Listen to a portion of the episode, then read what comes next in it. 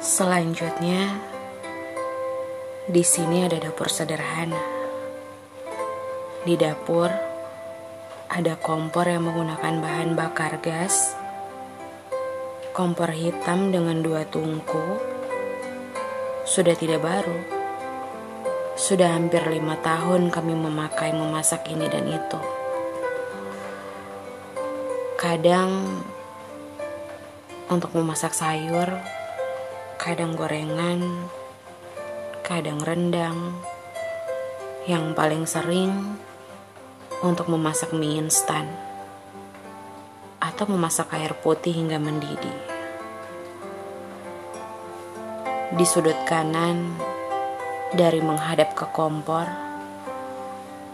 ada wastafel aluminium perak.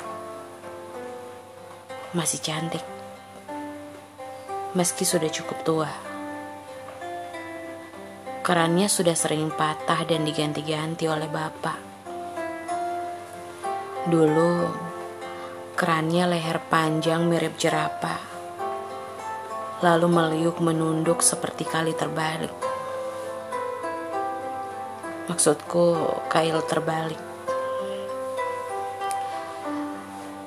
Di sebelahnya ada rak piring kawat yang biasa menjadi tempat ibu menyusun piring-piring bersih yang sudah tercuci. Ibu rajin sekali mencuci. Mencuci tangan, muka, rambut, selajari, piring kotor, dan baju kotor. Ibu hanya tak pernah mencuci motor dan mobil. Tugas itu ia serahkan pada bapak dan anak-anak lelakinya. Saya dan abang saya. Di atas wastafel dan rak dan kompor banyak alat masak ibu. Bentuknya banyak, berbeda-beda. Ada yang kecil, untuk mengupas-ngupas sampai ada kuali besar yang terlihat bisa untuk memasak manusia. Membayangkannya membuat saya takut kadang. Tapi mereka semua kesukaan ibu. Bukti dari ajaibnya mulut sales-sales yang sering berhasil memanipulasi pikiran ibu. Ibu itu orangnya unik sekali. Sering mengeluh, tapi tak pernah berhenti melakukan semuanya. Sering marah, tapi tetap mencintai kami semua. Dapur adalah favorit ibu. Di sini, aroma ibu amatlah kentara. Bau masakannya riak-riak minyak goreng panas, bising dari sodet dan wajan beradu, amat mengingatkan saya pada ibu. Wangi kayu manis dan jahe hangat, diorama cerah yang amat teduh, amat jelas di sudut ini. Sangat ibu menjadi yang di belakang memberikan asupan-asupan energi yang keluarganya butuhkan dalam menjalani kehidupan. Dekat dapur ada beranda belakang. Tak cukup luas, tapi bisa jadi taman bermain bapak. Di sana, bapak sering kali bermain palu Kadang bapak menggesek-gesek gergaji hitam tua berkarat dengan pegangan coklat. Bapak mahir sekali bermain dengan perkakasnya. Selain itu, Bapak juga hobi bermain dengan perkakas-perkakas ibu. Tapi Bapak lebih suka ke tapi Bapak lebih suka gagang mereka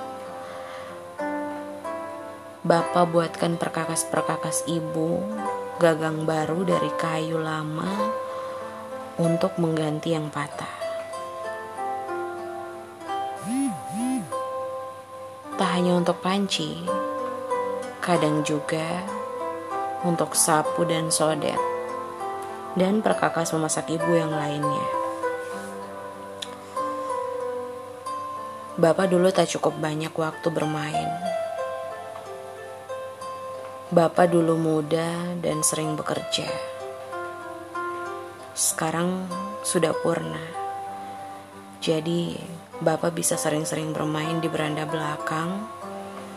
Bermain di sana bahagia-bahagia sambil menyapa-nyapa yang lewat. Terkadang ada kadal, semut, kupu-kupu, burung.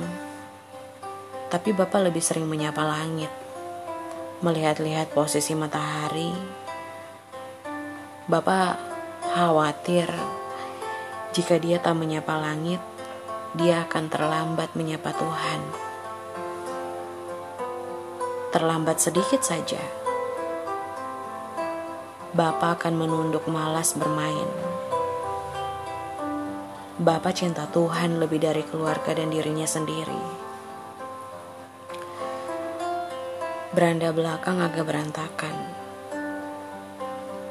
Ada kayu-kayu yang dibawa bapak entah dari mana. Ada sumur yang airnya untuk saudara sebelah. Ada sepeda lama saya. Dan ada perkakas-perkakas bapak yang saya lupa namanya. Aroma di sini seperti toko mebel. Aroma kayu kuat dengan campuran tinar Musik di sini pukulan palu dan gesekan gergaji pada kayu membuat saya tidak bisa tidur. Sangat hangat nyaris panas seperti zuhur. Tempat favorit Bapak untuk membuat apa-apa yang memudahkan keluarganya.